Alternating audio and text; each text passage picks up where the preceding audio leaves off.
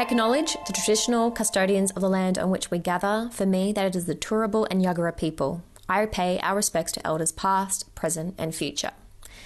This week, running from Sunday the 8th until Sunday the 15th of November, is NAIDOC Week.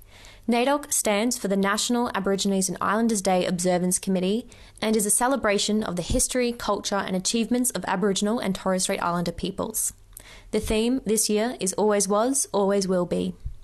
Always Was, Always Will Be recognises that First Nations people have occupied and cared for this continent for over 65,000 years.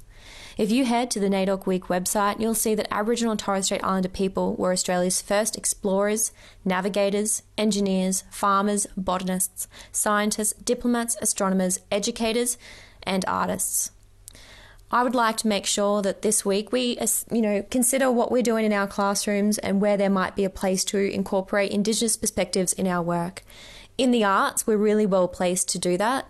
We have plays, artists, and the entire history of the First Nations people of Australia as the storytellers. Have a great NAIDOC week, everyone, and let's celebrate our students and our colleagues who are First Nations people of Australia.